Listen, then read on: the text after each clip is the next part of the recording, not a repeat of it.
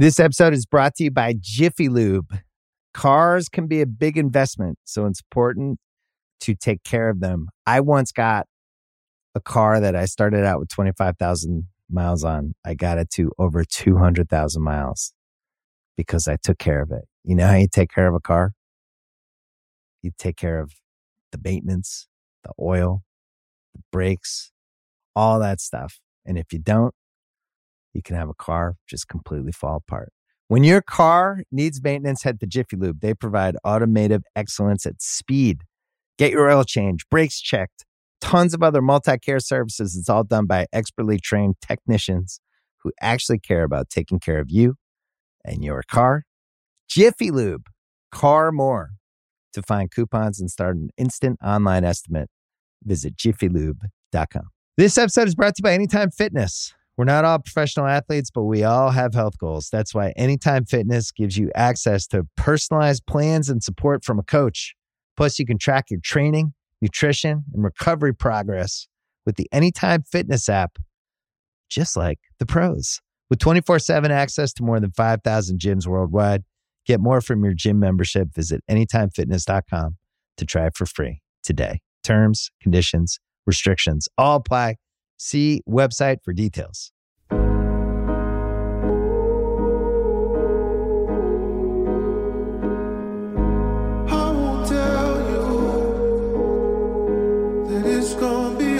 Welcome back to the second episode of the Bakari Sellers podcast. The first episode was so amazing. We had Deshaun Watson and Alec Kavanaugh. Please go back and check that out. Thank you to everyone who's downloaded and Uh, subscribe. Please continue to spread the word about this amazing podcast. We have some great guests coming up uh, in the upcoming days and weeks. Today's show with Tiffany Cross is going to be outstanding. I want to uh, really, really dive into uh, what's going on in the world of politics today, particularly the role that Black women are going to play, not just played in the primary, but are going to play in this general election, and, and figure out what the landscape is and some of her amazing new things she has coming up. I'll let her share with you some of those things, but also she has her new book, Say It Louder, which comes out next week. So please go cop that as well.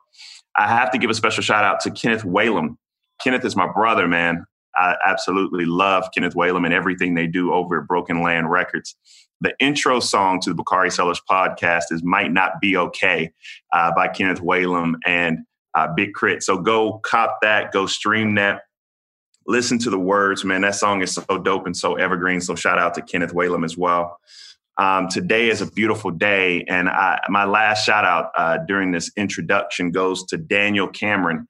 I want all of us to give a special shout out to Daniel Cameron. He is the Attorney General for the state of Kentucky, and he just got engaged. So because he just got engaged, I want you to do me a favor and call the Kentucky Attorney General's criminal investigations line at eight six six, five two four, three six seven two and tell them congratulations to Attorney General Cameron, and also let them know that we need to arrest the people who murdered Breonna Taylor and have them charged. So please give him that uh, amazing, amazing engagement gift from the Bakari Sellers podcast. Look, guys, um, today's show is going to be one that we delve into the news of the day. And one of the things that, that I want to talk about, and one of the things that we have to unpack, is how Joe Biden became our nominee, how we got to this point. Um, and I always tell people that the winner of the Democratic primary is going to be the person that my mama and her friends support. What that means is Black women of a certain age usually propel the nominee, and usually are the ones in November Um, who will determine whether or not the Democratic nominee has a chance. And so Joe Biden has to do absolutely everything he can Uh, to get the base of the party riled up, to get them excited. We'll talk about what that looks like and whether or not he has to choose a Black female uh, V P. I just talked about this recently with my good friend Margaret Hoover on uh, P B S Firing Line. Take a listen. There are people who are watching to say, oh, Joe Biden has the Black vote anyway. They're going to show up and vote. You know what? There's an element of truth to that. My mama is still going to vote for Joe Biden. However, if it's Marsha Fudge or Val Demings or Susan Rice or Kamala Harris as V P, she's not just going to show up to vote. She's going to stand up every Sunday from the time they're announced, announcing it at church. She's going to make sure the, the church van is gassed up. She's going to go get her cousins that don't vote often. She's going to be on the phone with all her sorority sisters, and the base will be activated. That's the difference between winning and losing. Four million people voted for Barack Obama in two thousand twelve and did not vote in twenty sixteen, a third of which were black. And so we have to make sure we go get those million plus voters. And, you know, guys, when I when I think about this, man, for me, um, I was just doing a I had a event, a book event with Kamala Harris, who's a good friend of mine. And everybody knows that when they listen to this show, they they know that I'm a big Kamala Harris supporter. I'm even rocking the Kamala Harris hoodie today. And Kamala said something that stuck out to me about the way that we engage Black women in particular in the voting process. And she said that Black women are tired of simply being thanked. And over the past twenty-four, forty-eight hours on social media, I came across an amazing clip from another fellow South Carolinian, Viola Davis, that speaks to this point, that during this new electoral season, uh, Joe Biden is going to have to engage this base. He's going to have to talk to these issues because for far too long, um, Black women have not been uh, treated and given what they're worth.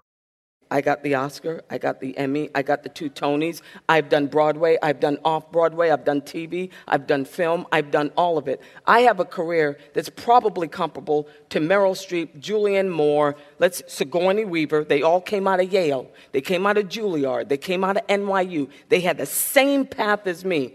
And yet I am nowhere near them, not as far as money, not as, as far as job opportunities, nowhere close to it. But I have to get on that phone and people say, you're a Black Meryl Streep. There is no one like you. Okay, then if there's no one like me, you think I'm that, you pay me what I'm worth.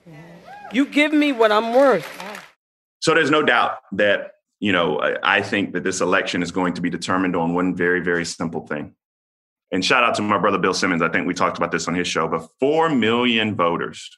Four million voters voted for Barack Obama in two thousand twelve and did not vote for Hillary Clinton in two thousand sixteen. Of those four million, over one third were African American.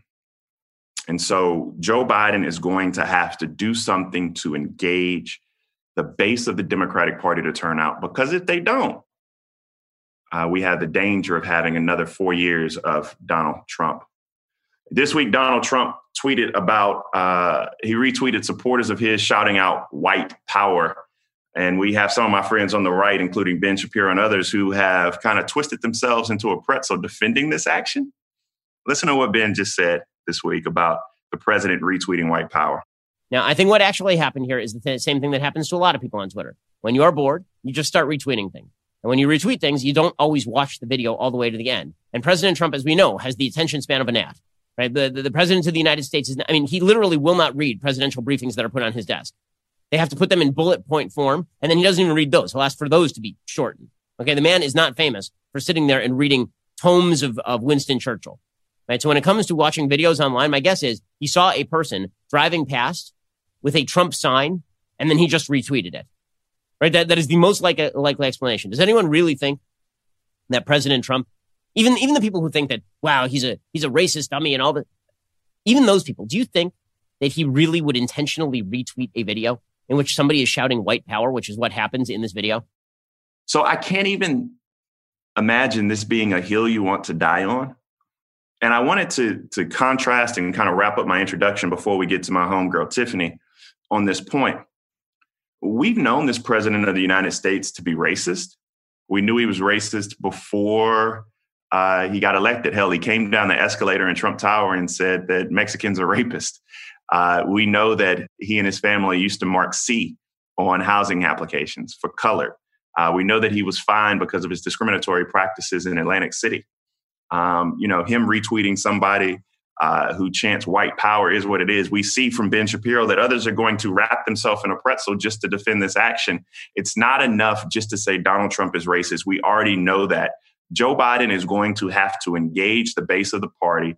He's going to have to engage Black women. I think Joe Biden has to have a Black female vice president, whether or not it's Marsha Fudge, whether or not it's Kamala Harris, whether or not it's Susan Rice, whether or not it's Val Demings, because we can't play for anything less than keeps when it comes to November third in this next general election. So with all of that being said, I'm excited about today's show. We have none other than Tiffany Cross. You see her on M S N B C.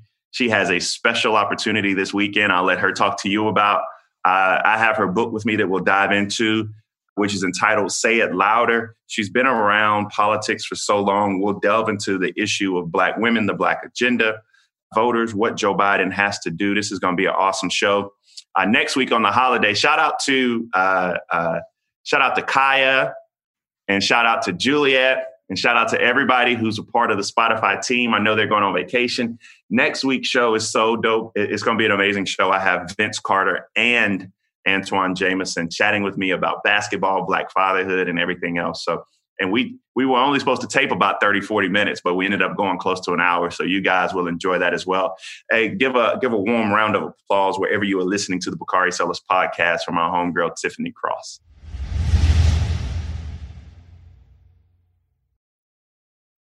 So uh, welcome, everybody, to the Bakari Sellers podcast. I have my homegirl on today. We just going to talk shop a little bit. Uh, Tiffany Cross, ladies and gentlemen, give her a round of applause wherever you are. She is amazing. Welcome to the Bakari Sellers podcast, Tiffany. Thank you, Bakari. I'm, I'm happy to be here. You've had some uh, big names on, so I feel honored to join the roster. Well, listen, we, we are having a big show. And I said that who would I rather have during our first week out than Tiffany Cross? You have some amazing things going on in your life. I have your book here with me, which we'll get into. I have it up during all my hits and everything on T V. Say It Louder. I'm giving you all of that, all of that publicity I possibly can. I've been reading this book. It's really, really good. Y'all go pick it up. We'll probably say that six times throughout the show, but go pick it up. It comes out July sixth, uh, but we're going to pre-order it now.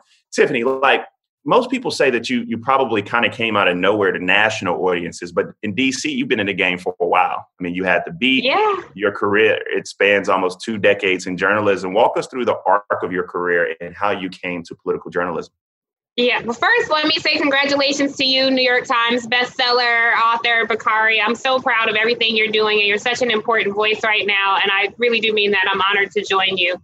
And uh, it is uh, just my pleasure to watch you achieve all of these things. And Team Beard, before we get anything, I want you all to know I'm Team Beard, Bakari. Uh, I hope Ellen is on my team, because the beard works, brother. It works. She she is. She is. So I'm a, I'm letting it grow out a little bit right now, as you see. Uh, but I, we're, we're going to make sure, because the you know the beard had me looking like a young, sexy Marvin Gaye. So I'm going to keep rocking with it for a little while. I like that. I like that. um, so I was telling career. So, yeah, you know, it's something that bothers me a little bit when people say, you're so lucky. And this is hard work. Uh, as you well know, Bakari, this is uh, something that we've worked for since we were teenagers. So I've been in journalism since I was fifteen years old, literally. I used to uh, write a column for a major daily newspaper. Um, I've worked in radio. Um, and then I, uh, my start, my big start was when I was with C N N, and I was with C N N in the Atlanta World headquarters, and they relocated me to D C uh, twenty years ago. So I've been working in this field a long time. Uh, I was brought to D C to help cover Capitol Hill. And because I was the only me, it was a really challenging space to navigate. Um, that is thunder. that Don't is worry. Thunder. They, uh, we got a weather report going on. Don't worry about it. Don't worry about it, guys. We'll, we'll do the best we can do here. Um, so anyway, doing that um, in D C, I just felt like maybe news wasn't for me. So after that, I stayed in television, but I took a wild path. I was all over the place. I was a freelance field producer. I worked for America's Most Wanted as a field producer. You worked, worked for, for America's Most Wanted? I what's the did. wildest thing that you've ever, what's the wildest story that, I didn't know this about you. Tell me a wild story from America's Most Wanted. I know you uh, have I was, some. Yes, I have plenty. Um, I was a part of the Elizabeth Smart recovery story. So when she was found, I was a part of the team that helped produce the recovery.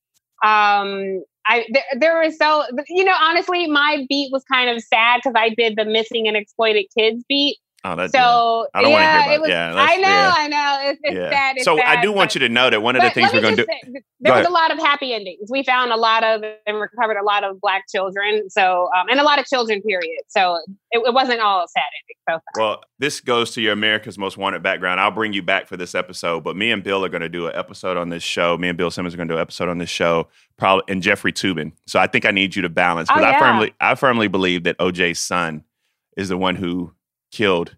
Uh, yeah, don't look at me strange like that. I, I so I've wow. been down that I've been down that dark path. So we're going to do like a three hour episode on all of these different uh, conspiracy yeah. theories that we all have. And we'll bring you back for your America's Most Wanted uh, expertise there, too. Let me say, Bakari, I'd happy, I'd be happy to do that. But you guys are lawyers, and I would be basing my thoughts on the F X series because... I mean, that was, you know, Courtney B. Vance was Johnny Cochran, you know? He was. was he, blessed, he, yeah. Yes, so, yes. So yeah, listen, yeah. Uh, Joy Reid is now moving to the former hardball slot.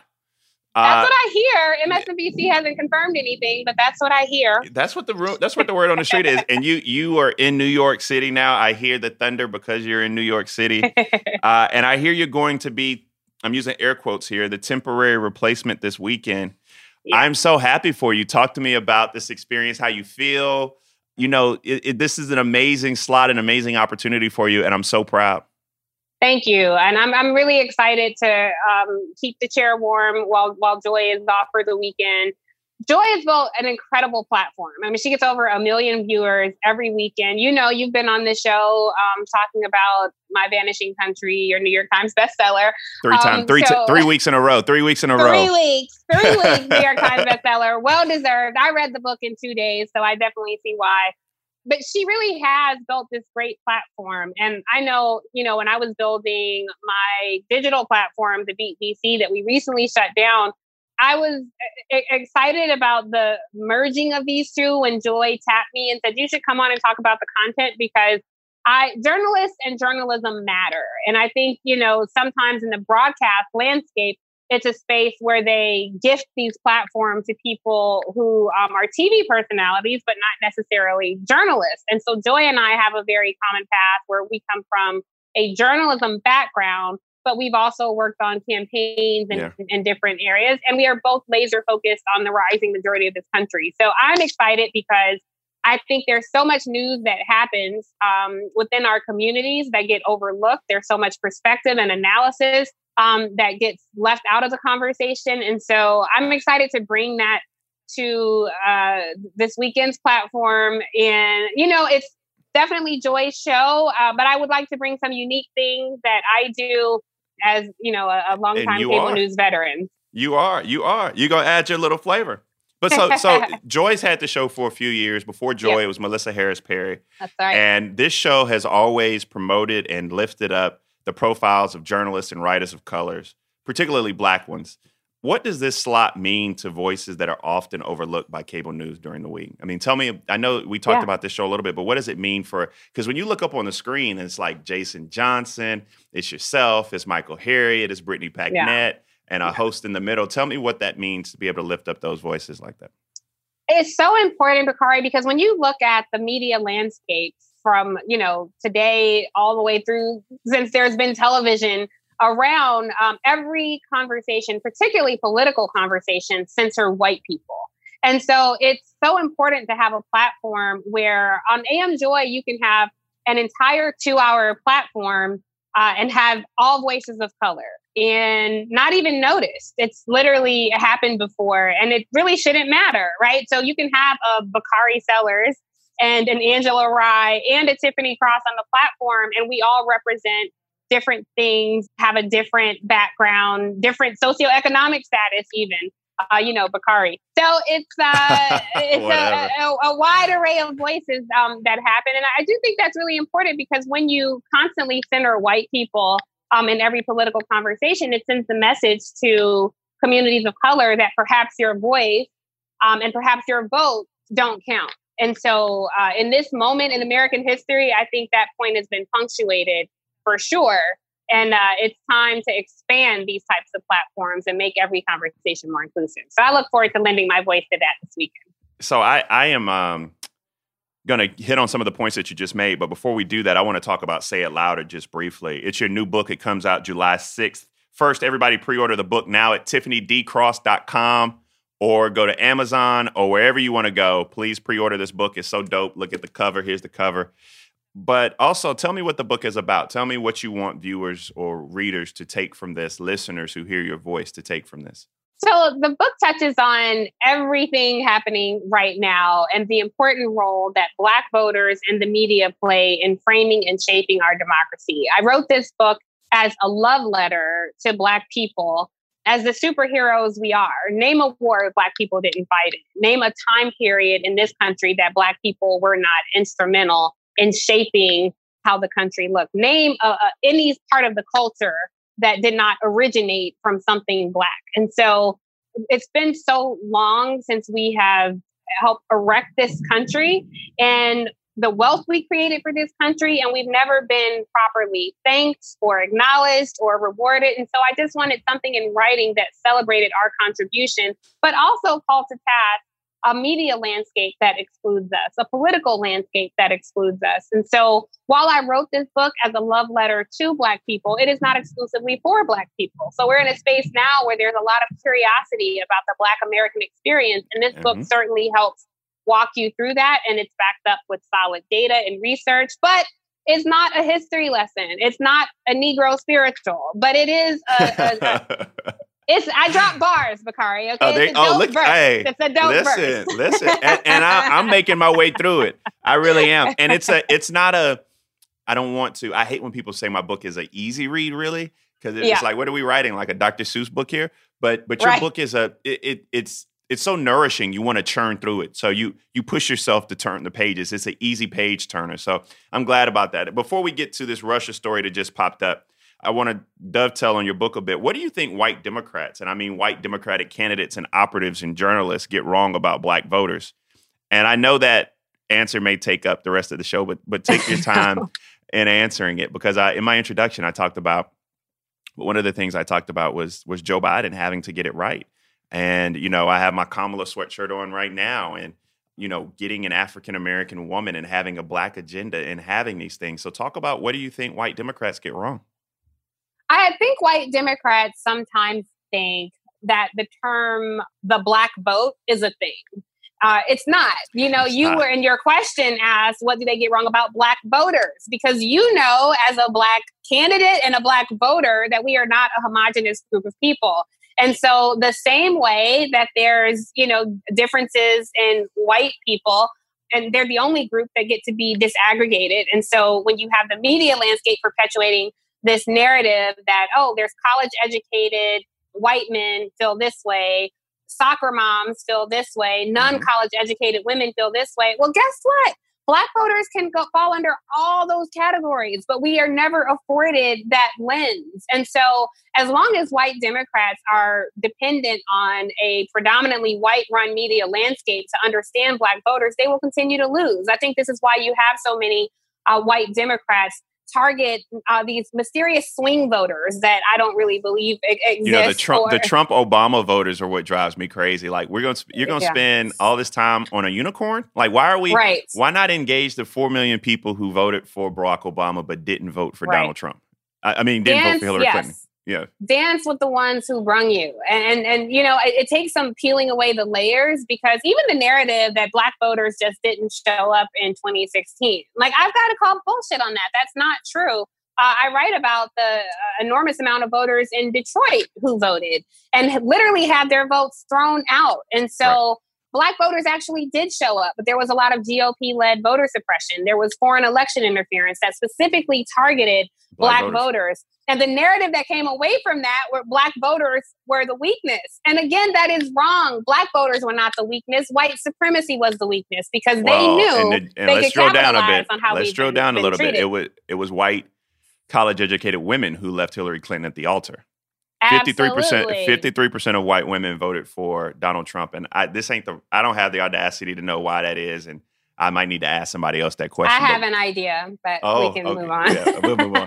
Uh, give me your honest take on how well you think the Biden campaign has reached and engaged Black voters. There was a good piece in Politico around how the Biden campaign has, some would argue, smartly focused its outreach and even policy overtures toward what I call my mama and her friends. I love I love that quote. It, it helps really to drill down on the on the demographic and older Black voters.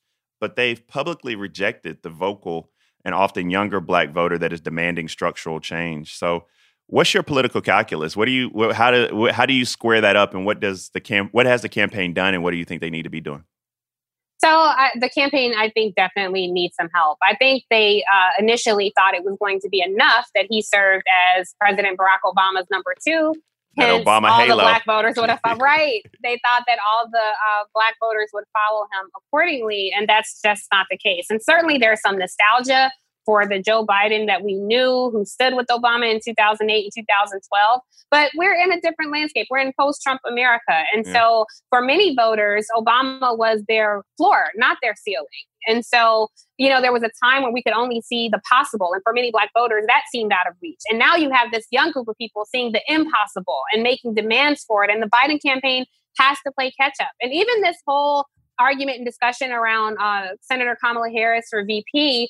Look, I joined some of our mutual friends in, in penning an op-ed about how necessary a black woman is uh, on the ticket with him. But even some of the pushback around that is steeped in white supremacy, quite frankly. You know, I understand uh, the rumor, the scuttlebutt is, you know, there may be some hard feelings from when she went after him uh, on the campaign That's trail. That's crazy to me. But let's, I mean, let's, let, let me just let's, say, yeah. what she said was not a lie. She and, and the fact that it's like, how dare a black woman call me out when I've been so good to black people? We have to disrupt that way of thinking. Yes, there are white allies and people who have done things, but that does not excuse different things that white people have done uh, in, in this system of white supremacy that many people have helped perpetuate. And now, because some people have gotten recently woke, there's still a long history of things. So we have some trust issues that we have to work through, and nobody better to help mend that divide than someone who looks like us. And it's not how black are you. It is how black are your policies. Because right. a black woman who's not willing to adopt a comprehensive black agenda will not serve us well. So I think, you know, I hope that Joe Biden, he has some strong black women around him. So that's um, let's, let, let's handicap it. Let, yeah, the, okay. Handicap the chances for each of the leading black women candidates for V P. Harris, mm-hmm. Demings, Rice, Bottoms, Bass, Abrams. And I don't even so, know if Abrams is really being vetted, but I, I'll let yes. you. I'll let you choose. Tell me who you think has the best chance. I, I think I do think Senator Kamala Harris um, and Ambassador Susan Rice are two yeah. people with, with the best chances right now. I would say Senator Harris, because she has foreign policy experience. She's a formidable prosecutor, as we've seen on her historic role on the Judiciary Committee. She knows what it's like to run a national campaign. Um, she's been on the national stage for more than a decade now. She's been vetted in the public eye. She has a unique uh, Black experience uh, as a woman. She has a unique uh, experience as uh, someone of uh, Asian American Pacific Islander heritage as well. She taps into some untapped spaces that certainly warrant some attention. I think, look, and I was one of those people, I think I judged her campaign very fairly. I, I judged her the same way I judged Biden's campaign and yeah. Mayor um, Pete's campaign. But looking back, what it took for her to get there was something very different than what it Correct. took for Pete to get there. And so, you know, hindsight twenty twenty, uh, by the time she was gone, I think a lot of the people who, you know, covered her campaign and judged it, that there was some nostalgia for having this. Now, we, when we were left with this trio of white men, we missed having a Black yeah. woman's voice. Yeah. And so I think having seen what happens when we're not at the table, I think there's a wide swath of voters who would be enthusiastic about supporting her candidacy. Now, when you get to Ambassador Susan Rice, she brings a different level um, of conversation to the field. I quite honestly don't know how many Black women will be excited about Susan Rice. However, she brings a dearth of foreign policy experience. Yes. And so I think for some of those people who are concerned about Biden's um, uh, cognitive abilities, um, he'll be the oldest president to enter office at the age of seventy-eight. Having someone prepared to step into that role um, the next day, I think that Susan Rice gives them some comfort. I would just caveat that with, is she the kind of person who could fill arenas and inspire people with, you know, a wide array of the Black experience, people on the South Side of Chicago, yeah. the people who summer on I mean, the vineyard. You, you, you what, are, what does she do I, for them? You are articulating my feelings as well, plus the fear that the Republican Party would simply Benghazi Susan Rice to death. Right, and, right. you know, I think I do think that, that Kamala gives you the best chance to win. I think Val Demings is a dark horse. I love Val Demings. I think she was she was bad uh, during her... Um, She was uh, one of the impeachment managers, as people yeah. well know, and she did a good job. But I do think she's a dark horse uh, for this. I, you, we keep talking about this. Did, I don't know if you read this piece, but it was by Tim Alberta in Politico magazine. It was entitled "The Help," and um, it was I basically, definitely did not read that. Well, let me just summarize it for you uh, because it was actually, I'm going to send it to you. As soon as we get off, I, I'll send it to you because what it talked about was the fact that Democratic politicians, they get elected, but once their campaign is over, we're not black, we're not their governing priorities anymore. So my question to you is, why do you think Democratic politicians have been so slow to adopt or present black agendas and make black voters governing priorities the same way they do other constituencies like labor or the L G B T Q community? I mean, black voters, when we ask, when Puffy or Charlemagne asked for a black agenda, they were being rejected as out of hand. Like, how dare you? Uh, when evangelicals ask Republicans all the time, when the N R A asks Republicans or pro-life asks Republicans all the time for their agenda, why is this something that Democrats are unwilling to do? I think that's a, um, an issue with us as a community, with Black people. I think because we've been so historically brutalized in this country that Black people uh, oftentimes vote out of fear. We want to know, you know, what white America is doing. We don't have the privilege of voting our passion. We don't have the privilege of, of not voting even because our favorite candidate didn't win. And so in this moment, Black people are afraid. We have a white supremacist in the White House. And so they're saying, whoa, yes. please don't make any demands of Joe Biden. We just have to get this uh, bigot out of uh, the White House. We can deal with everything later. And I'm all about creating power for Black people. And so it's like, look, in, in the dating game, right? If you're going out with someone and if you want that ring, if you want to get married, you don't create power by giving it all away on the first day you meet him. And whoa, so in the whoa, political... Whoa. Tiffany, Tiffany, whoa, slow down. In, slow in down, the political Tiffany, landscape, it's the same thing. It's the same thing. You are not, you are not doing the duties of a wife on day one because you want power, because if, if somebody has all that, then what is the incentive? And so now Black voters are saying, give it all away to the white man, man on the I, first I, date because he man, bought listen, you dinner. No, I, I don't, don't I don't aspire to that. Listen, I want to create I, a me and Ellen, me and Ellen, we people. we fell in love on the first first first night. I knew I knew what it was on the first night. You know, I gave her I gave her husband material on the first night. I don't yes. maybe that's maybe that's rare. Well, I read that part of the book, Bakari, and uh, I think you worked for Ellen. We worked. Uh, we worked hard. But mo- moving right along. Moving right along. Uh, you in your uh, your part of the Washington Post clip, you noted that, uh, or your or your agenda, you noted that we need a more comprehensive Black agenda. What do you think is missing from Joe Biden's agenda? I mean, other than it's a lot, but what do you think is missing from so I, I think the, the biggest thing that seems to be out of step with, you know, that, that they're not reading the tea leaves perhaps is um, his role in, in, in his concerns and comments of, around law enforcement. um, I, I think yeah, I mean, they're something- adding, they're adding three hundred million dollars and adding yeah. more, more police. And it just seems to be, uh, they're swimming upstream for no apparent reason. Right. Because the people that you're trying to appeal to, they left the party a long time ago, homie. Like, you're not going to get them back. It's time to move on. So dance with the ones who brung you. Dance with the people who resurrected your campaign. And those people are not interested in hearing about uh, an additional hundreds of millions of dollars to, to law enforcement right now. And so I think he'd be wise to be more open and even to start regurgitating some of the more progressive demands that the streets are making, because the streets are talking. And they're not only talking, they're voting, but they need something to be excited about. And those people are going to go talk to the dudes on the block to get yes. them excited. They're yes. going to go talk to the dudes on campus and get them excited. That's what and I've if been saying. If you're not giving them anything to hold on to, how can they do that? So what we're, anytime we're making demands of our leaders, it's saying, help us help you. Nobody's saying we're not going to vote for you, but help make our lift that much lighter and, and, and meet us where we are. And so, you know, I think these are some of the challenges when, you know, somebody has been in D C a long time um, and they're in their late seventies and they're running, you know, sometimes a, a campaign playbook from yesteryear. But I'm encouraged by some of the voices he has around him. He has a lot of progressive people. You know, our friend Karine Jean-Pierre is there. And I know she echoes a lot about right. Uh, girl Simone yeah. Corinne. He has Cedric Richmond up there. I mean, I just hope that, you know, I hope they're pushing him, because one of the things that I say is they give us this false choice all the time. Like, we can't criticize or push Joe Biden to be better and work like hell to get him elected. I'm like, you know, we, we can walk and chew bubblegum at the same time. I, I understand the problems that may, maybe Puff and maybe Charlemagne weren't as uh, communicative as they should have been, but their their heart was in the right place. And what they wanted for Black voters and Black people was in the right place. Right. If You know, I, I hope they're listening to people like Robert Smith. You know, we're going to have Robert Smith on the show, hopefully, in, a, in the upcoming weeks or months.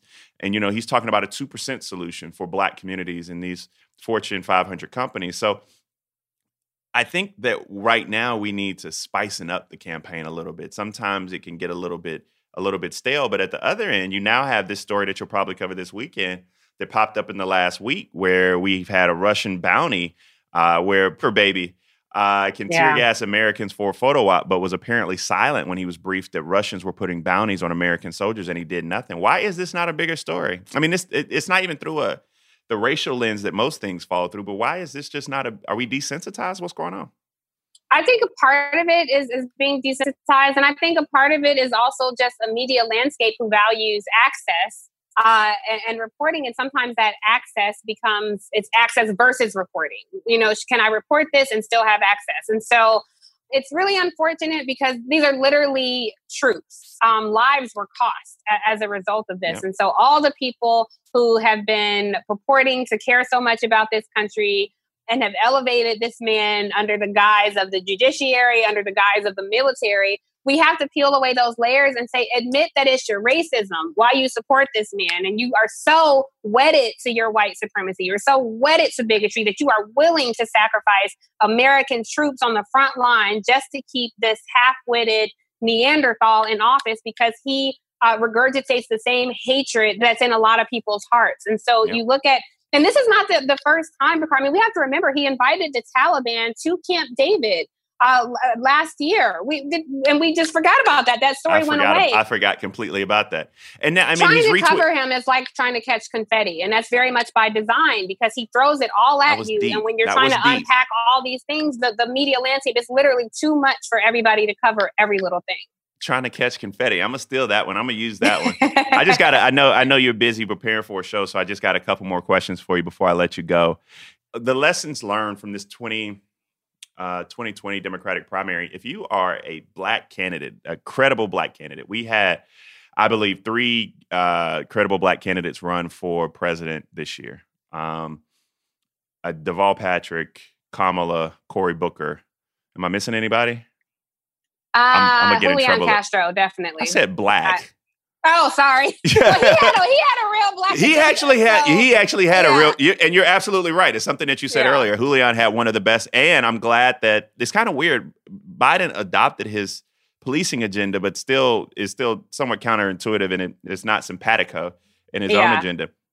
Um, for, Mayor Wayne Messam, you you you left him, him out. I didn't. No, he I didn't. Like, I didn't. Leave. You did because did. if we can if we can if we can talk about Mayor Pete Buttigieg, then we can talk about but, the, but the black Pete, mayor. Who I ran. I hear you. I hear you. But Pete did extremely well. Pete galvanized. Pete Pete shocked the world. I, I didn't forget. Pete I shocked like, the world because he was elevated by a predominantly white media landscape before he earned all that praise, so, and so but, they but, became. But Pete is also. A, a I hear you, but Pete's also really talented too, though. I mean, we can't. We he can't has talent. I'm not. I'm not denying that, but there are a lot of talented people. Uh, no, I wholeheartedly agree. I mean, I, I yeah. think that I think that that Stacey Abrams and Andrew Gillum should have run for president of the United States. If Beto and Pete agreed. Can run, if Beto and Pete can run for the United, remember Beto? Do you remember Beto O'Rourke? It was a guy who was really eloquent uh, and really had all of this charisma, and he came out and said he was born to do it, and then he fell off the side of the yeah. earth. Yes, so, I remember. But what? For black people who want to be president, what do you think the lessons were from the twenty twenty Democratic primary for how black candidates should yeah. operate moving forward if they want to run for president? What does Corey have to do? Go hard, go go hard or go home. You know, I think, you know, some of the um, challenges, like when Senator Cory Booker, who I adore, okay, I think he's, uh, you know, an amazing senator, but he did come out, you know, talking about love and, you know, he yeah. couldn't call Donald Trump a racist. And he said, you know, wars, Um, we have to like shine our love on this to shine out the hate. And listen, by every metric in history, wars are not won with love. They are won with fight. And so I think at a time where we were facing the devil and you, you know, come out and say, well, we can only kill him with love. And, you know, black people have tried that before. And I think in this moment, black people were ready to fight. And so as black candidates come out, you saw what just happened recently, black progressives. Uh, unseated some long-term uh, congressional yes. members, and, and so Charles Booker it's a new came electorate. Close. Charles Booker it's came close, very close, very close. And had he had a fraction of the money that McGrath had, he would have won, I, I believe. And so, or one more week, if he would have had one more week, right. he would have won.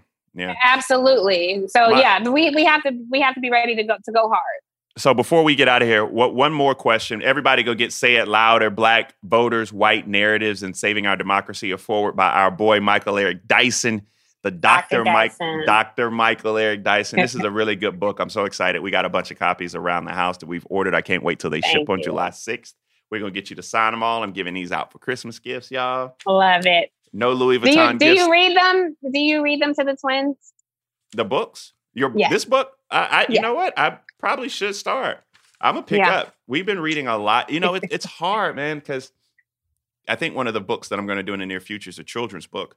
Um, and one oh, of the you reasons, should. I love that, Bakari. I yeah, hope you do that. One of the reasons is that it's really hard to find images of Black and brown children on T V for your and, and reading for your children. I mean, people are writing books about purple people and shit like that. I mean, I, I you know, no I comments. want them. To, yeah, I want them to have something.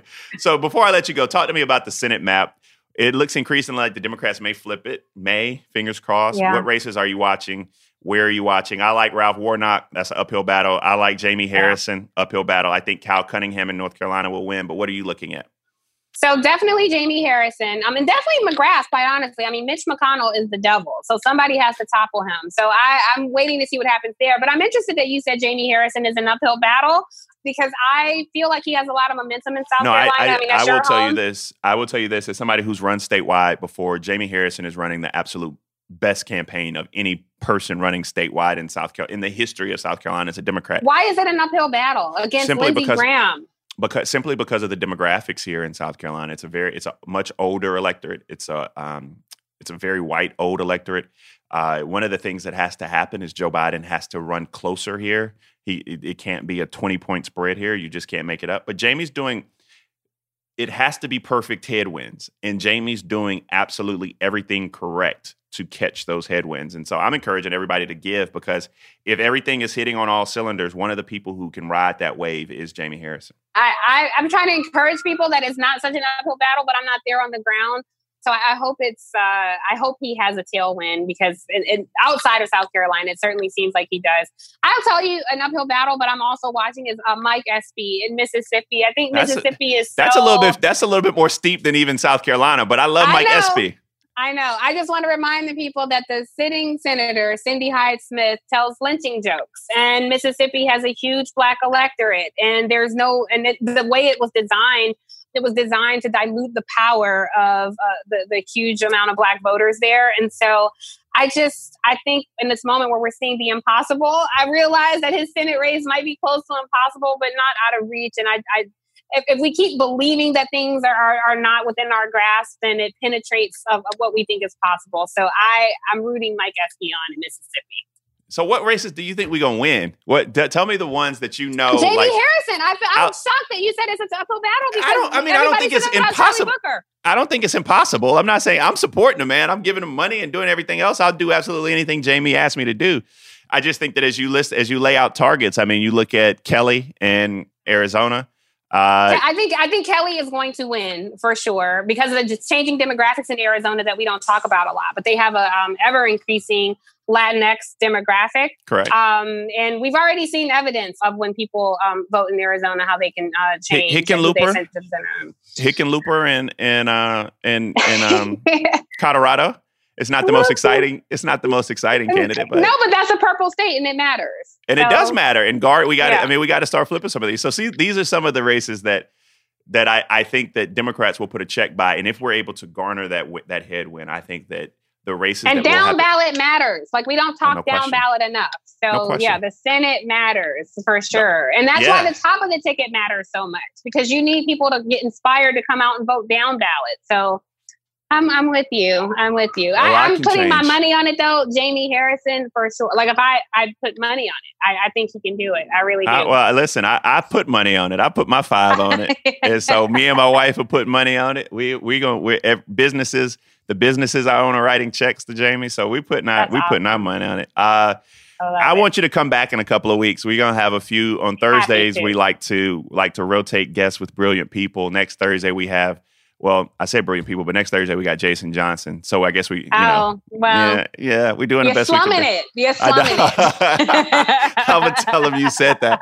But I just want to say thank you. I'm so excited. I'm, I am one of your biggest fans, and I love your work, and thank I appreciate you. your time. Thank you so much, Tiffany Cross. Everybody go pick up Say It thank Louder, you. Black Voters, White Narratives, and Saving Our Democracy. Thank you for coming by the Bakari Sellers Podcast. Make sure you download, subscribe. And on Monday, our next episode, we have Antawn Jamison and Vince Carter together with me.